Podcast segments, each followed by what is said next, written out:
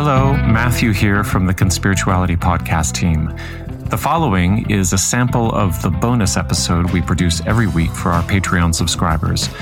You can support our work and have full access to bonus episodes and other premium content by subscribing for as little as $5 a month at patreon.com/conspirituality. Thanks for listening and your support, which keeps us ad-free and editorially independent.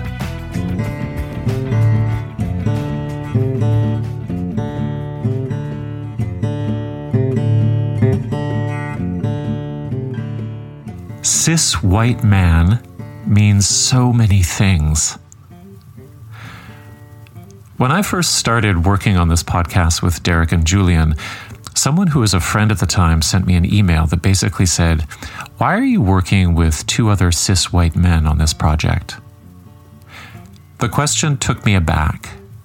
I froze, because according to certain cultural rules, which are not necessarily the rules of friendship, I couldn't answer this question without being wrong or without appearing to be defensive or fragile. I had three bad options for answering. If I said, because they're my friends, then I might be revealing the exclusivity of my social circle and perhaps my unwillingness to look beyond it. If I said, they're colleagues who are interested in and skilled in the same subject area, I might be revealing my ignorance of marginalized literature on conspirituality, although it is kind of a new study. If I said I was scrambling for any kind of work project at the beginning of the pandemic as my industry was collapsing and this materialized out of luck and necessity, then I might be proving that I valued money over inclusivity. I might be revealing my naked opportunism, my complicity in colonial capitalism.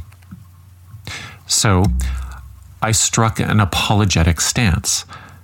I basically said, I know it doesn't look good, but I'll be working on it and using my privilege to share power. But this felt like a lead balloon. Not because it was an empty promise. My commitment to sharing power is really a thing, but because it didn't seem to answer the underlying assertion of my friend's question, which was, it would have been better if you'd chosen another project with other people. It was almost like a friend telling me who to be friends with. Now, the fact that this challenge came from a friend was significant. Was this an unfriendly thing to do?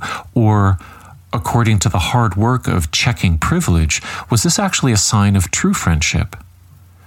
That the person felt safe enough to challenge me and assumed their challenge wouldn't strain the friendship? I don't know the answer to that.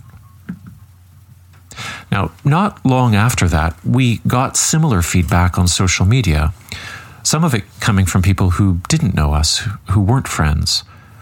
And some of the prematurely aggravated comments came from people who clearly hadn't listened to any of the episodes or grasped what the subject was. And in some cases, these challenges felt disingenuous. This was white people criticizing other white people for starting a project they didn't start and pretending like they knew it was overall and in general the wrong thing to do.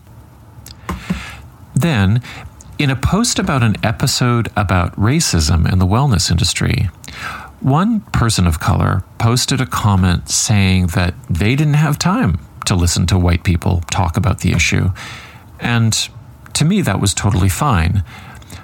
But the episode featured in that post contained an interview with a person of color talking about the issue. So clearly the comment was hasty, maybe misinformed, but that didn't stop other commenters, white commenters, from jumping on board to support the person's objection. And all of this, strangely, served to erase the presence of our guest. I don't think this happened in bad faith. I think it happened because everything on social media moves too damned fast and reactively. The platform seems built for a mixture of provocation and confusion that keeps people engaged for longer. Facebook wants us to fight, and if it's not over something real, it might as well be over something untrue or meaningless. In these scrums, I give the same response. Apologize and pledge to use privilege ethically. For some people, this seems sufficient, and others just storm off anyway. Since then, I've been thinking a lot about this question, and about why certain answers work or don't work, and when, and about the differences between us on the podcast here, and how those differences mesh with our strengths and blind spots.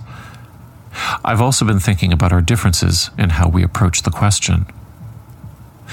In episode 26, it all came out into the open when, in talking about social justice-oriented online conflict, Derek laid out a boundary he has when engaging in social media threads.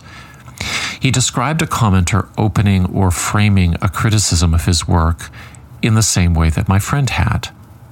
The formula is, quote, "Coming from a white cis man, your opinion or work is not relevant because," and so on, unquote. I'm going to call this the identitarian gambit. Derek explained that for him, it doesn't really matter what comes after the identitarian gambit. He said that when he hears this opening or reads it, he just stops. He's a cis white man looking at the words cis white man, and he's not reading any further. He's being dismissed, and so he's going to dismiss what follows. I'm a cisgendered white man as well, and I don't stop reading. My instinct is to try to depersonalize it, to take on the identitarian gambit, to face it fully, and to own it. I want to be a good activist, feminist, ally, or at least my idea of one.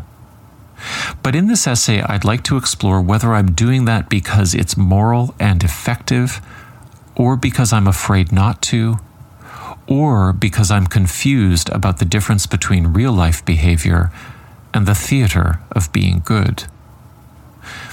Spoiler alert, the answer is a mixture of all three.